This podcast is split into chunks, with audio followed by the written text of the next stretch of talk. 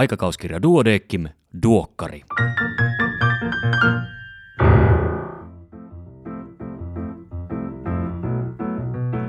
Tämä on numero kolme vuonna 2023. Minä olen Kari Hevossaari, lääkäri Helsingistä. Tervetuloa mukaan Duodeckim-lehden tuoreimman numeron läpikäyntiin.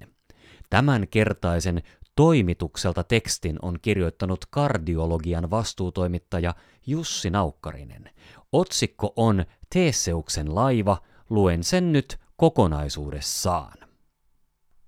Iltaisin unta odotellessa ajatuksiini purjehtii kaiken näköistä, tällä kertaa Teseuksen laiva. Muinaisen kreikkalaisen tarun mukaan laivaa korjattiin vuosisatojen kuluessa hitaasti siten, että lopulta jokainen laivan osa oli vaihdettu.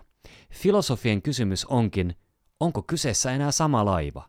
Jos olion kaikki osat korvataan yksitellen, onko kyseessä enää identiteetiltään sama olio?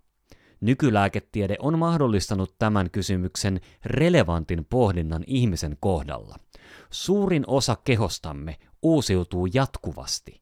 Usein lainattu arvio on, että kehomme uusiutuu kokonaan noin seitsemän vuoden välein, riippuen toki solutyypistä. Liittyykö tähän prosessiin sama korvausparadoksi kuin Teseuksen laivaan?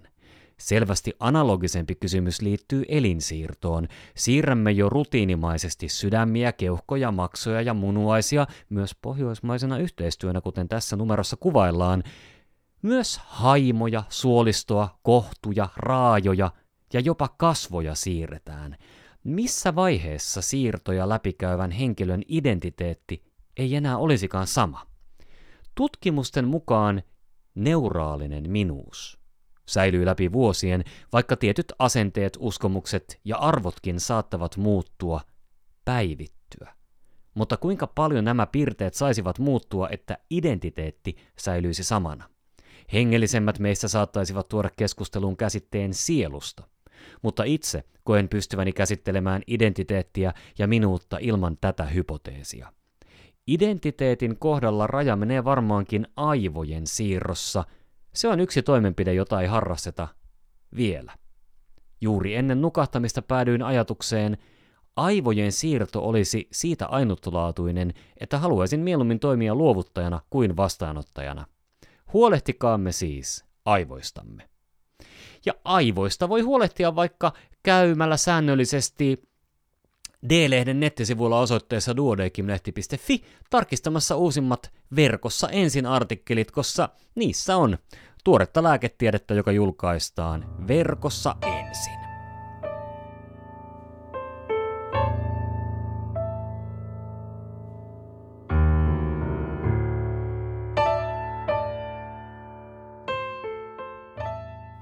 Pääkirjoituksia on kolme kappaletta. Näistä ensimmäinen on otsikoitu riskitekijöiden hallinnalla vähentämään väestön sairastavuutta.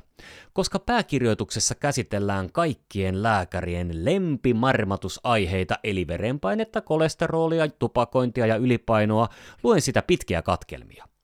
Väestön sairastavuuden ennakointi tulevina vuosina on keskeisessä roolissa hyvinvointialueilla, kun mietitään olemassa olevien resurssien mahdollisimman tehokasta kohdentamista. Väestön sairastavuuteen vaikuttavat suurelta osin sairauksien taustalla olevat riskitekijät. Elintapoihin liittyviin tai niistä johtuviin biologisiin riskitekijöihin pystytään vaikuttamaan elintapoja muuttamalla. THL on hiljattain julkaissut arvion keskeisten kansantautien riskitekijöiden kehityksestä vuoteen 2040 mennessä. Useat riskitekijät, kuten tupakointi, kohonnut verenpaine ja suurentunut kokonaiskolesterolipitoisuus, ovat 20 viime vuoden aikana Suomessa vähentyneet, mutta samalla erityisesti ylipainoisten osuus on suurentunut. Paino on lisääntynyt pääosin niillä, joilla on ollut jo liikaa painoa. Samanlaisen kehityksen odotetaan jatkuvan. Suomalaisten tupakointi on 20 viime vuoden aikana vähentynyt huomattavasti, mutta siitä huolimatta vuonna 2017 lähes joka neljäs mies ja joka viides nainen tupakoi säännöllisesti. On kuitenkin odotettavissa, että vuoteen 2040 mennessä tupakointi vähenisi niin, että enää joka kymmenes mies tai nainen tupakoisi, tupakoitsisi. Tällä on positiivinen vaikutus muun muassa keuhkosyövän esiintyvyyteen. Jäämme kuitenkin vielä kansallisesta tavoitteesta saavuttaa savuttomuus Suomessa vuoteen 2030 mennessä, jolloin tupakoitsijoiden osuus olisi korkeintaan 5 prosenttia väestöstä. Nyt olisikin erityisen tärkeää panostaa siihen, että nuoret eivät aloita tupakointia ja samalla tukea tupakoitsijoiden lopettamismahdollisuuksia.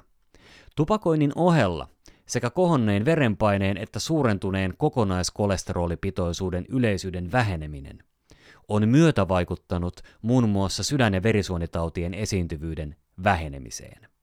Vaikka muutos on ollut parempaan suuntaan, edelleen lähes joka toisella miehellä ja joka kolmannella naisella verenpaine on koholla. Ja kokonaiskolesterolipitoisuus on suurentunut noin joka toisella sukupuolesta riippumatta. Verenpaineen osalta ei ole odotettavissa merkittävää muutosta vuoteen 2040 mennessä, mutta kokonaiskolesterolipitoisuuden pieneneminen näyttäisi jatkuvan myös tulevina vuosina. Väestön lihominen näkyy selvästi arjessamme muun muassa siinä, että suomalaiset ostavat yhä suurempia vaatekokoja. Ennen yleisin myyty vaatekoko oli M niin kuin medium, kun se nykyään on L niin kuin large, ja asiakkaat kyselevät useammin myös XL eli extra large kokojen perään, miten tähän on tultu. Normaalipainoisten aikuisten osuus ei kuluneena vuosina ole juuri muuttunut, noin puolet naisista ja joka kolmas miehistä. Ja näin odotetaan olevan myös tulevaisuudessa. Suurin muutos havaitaan ennestään ylipainoisten joukossa, kun heistä yhä useampi kerää lisäkiloja lihavuuteen asti. Vuonna 2017 noin joka neljäs mies ja joka viides nainen oli lihava, ja vuonna 2040 ennustetaan jo joka kolmannen henkilön olevan lihava. Tähän yleistyvään kansanterveysongelmaan pitäisi puuttua välittömästi. Muut pääkirjoitukset ovat pohjoismainen yhteistyö munuaisen siirroissa sekä lääketutkimuksia koskeva uudistus etenee.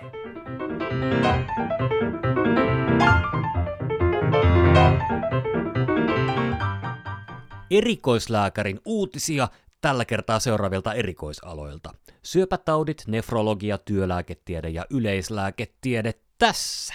Yhden uutisen keskeinen sisältö, kaikki uutiset ja tarkemmat tiedot löydät lehdestä paperisena tai sähköisenä. Rintarauhasen kipu ei ole rintasyövän merkki. Yhdysvalloissa Phoenixin rintarauhasklinikassa analysoitiin vuosina 2006-2020 tutkittuja potilaita.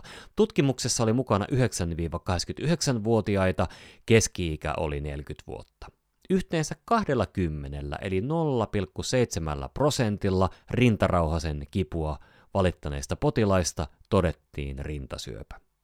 Heistäkin puolella rintakipu oli molemminpuolista, vaikka rintasyöpä oli vain toisella puolella, ja seitsemällä kipu oli eri puolella kuin todettu rintasyöpä. Tulosten perusteella tutkijat toteavat, ettei rintarauhaskipu ole rintasyöpää viittaava oire ilman muita oireita tai löydöksiä.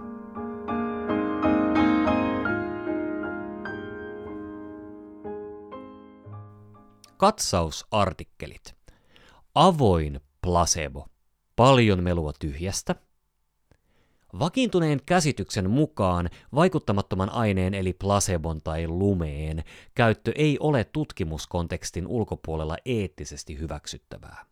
Viime vuosikymmenestä alkaen on kuitenkin tehty tutkimuksia, joissa potilaille tai terveille tutkittaville on avoimesti kerrottu heidän saavan vaikuttamatonta ainetta, eli avoin placebo, open label, placebo, placebo, OLP.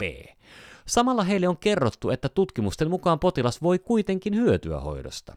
Valtaosassa OLP-tutkimuksista Avoimen placebon ryhmä näytti hyötyvän silloin, kun päätemuuttuja oli subjektiivinen, kuten vaikkapa kipu tai ahdistus, mutta ei silloin, kun se oli objektiivinen, kuten vaikkapa haavan epitelisoituminen tai selän liikkuvuus. On hyvin mahdollista, että hyvät tulokset perustuvatkin ensisijaisesti, ensisijaisesti siihen, miten asiasta on kerrottu tutkittaville, eikä avoimella placebolla ole myönteisistä tuloksista huolimatta tulevaisuudessa käyttöä potilaiden hoidossa. Miten ja miksi syöpä leviää? Metastaattinen syöpä on edelleen suurelta osin parantumaton ja suurin syy, syy syöpään liittyviin kuolemiin. Syövän leviäminen voidaan jakaa kolmeen päävaiheeseen. disseminaatio, uinumis- ja kolonisaatiovaiheeseen, jotka ovat vuorovaikutuksessa mikroympäristön kanssa. Metastaattisen kasvun aloittavat solut käyttävät hyväksi kantasolun kaltaisia ominaisuuksia välttyäkseen immuunituholta. Plastisuus on oleellinen tekijä solun fenotyypin muutoksissa sekä normaalissa fysiologiassa että osana syövän leviämistä. Ei melanoottisten ihosyöpien nykyhoito.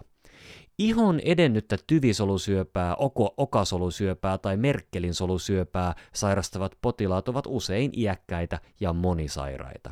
Heidän hoitonsa suunnitellaan moniammatillisessa työryhmässä. Hoidon kulmakivi on kasvaimen radikaali poisto. Tunnistatko patologisen rasitusmurtuman?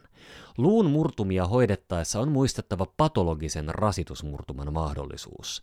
Patologiset rasitusmurtumat syntyvät arkipäivän rasituksessa, useimmiten lantioon ja alaraajoihin, minkä tahansa luun lujuutta heikentävän sairauden tai muun altistavan tekijän seurauksena.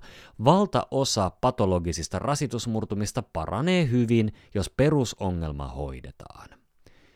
Pitkäaikaisterveys teiniraskauden jälkeen. Teini-iässä raskaaksi tulleiden naisten psykiatrisen sairastuvuuden ja ennenaikaisen kuoleman riski on suurentunut. Riski säilyy suurentuneena pitkälle aikuisikään asti. Nuorisoystävälliset terveyspalvelut ovat keskeisiä ehkäistäessä teiniraskauksiin liittyviä terveysongelmia.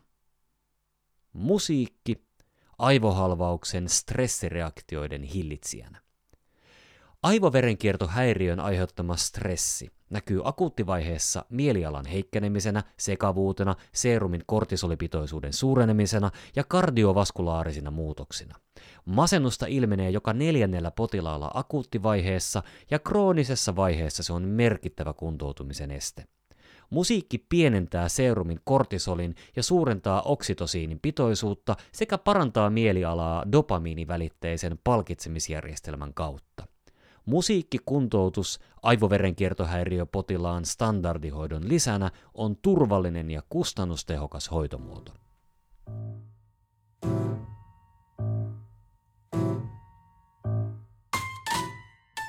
Tapausselostuksena lannepisto L2-3 väliin voi aiheuttaa neurologisen vaurion. Kaksi Impress-artikkelia. Lääkeherkkyys ennakoi hoitovastetta leukemiassa – Serumin FGF-19-pitoisuus ennustaa sappitieatresian hoitotuloksia. Tämänkertaisena vinkkinä kuumeisen miehen keuhkoveritulppa. Kuukauden kollegana Veijo Saano, farmakologian ja kliinisen farmakologian dosentti. Hän on työskennellyt pian yhdeksän vuotta Kustannus Oy Duodeckimin julkaiseman lääketieteen termit sanakirjan päätoimittajana ja kuuluu lääketieteen sanastolautakuntaan oikeuslääkäri Oulusta, pistämätön pakinoitsija ja kiinnostava kolumnisti eli Lasse Pakanen on kirjoittanut iloksemme jälleen uuden kolumnin nimeltään Minkä vakuutan.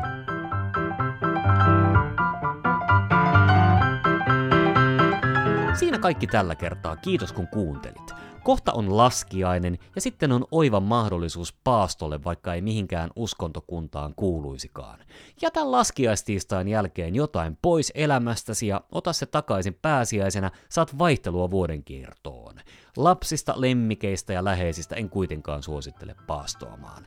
Palataan asiaan parin viikon päästä, voi hyvin siihen asti. Iiro, ole hyvä!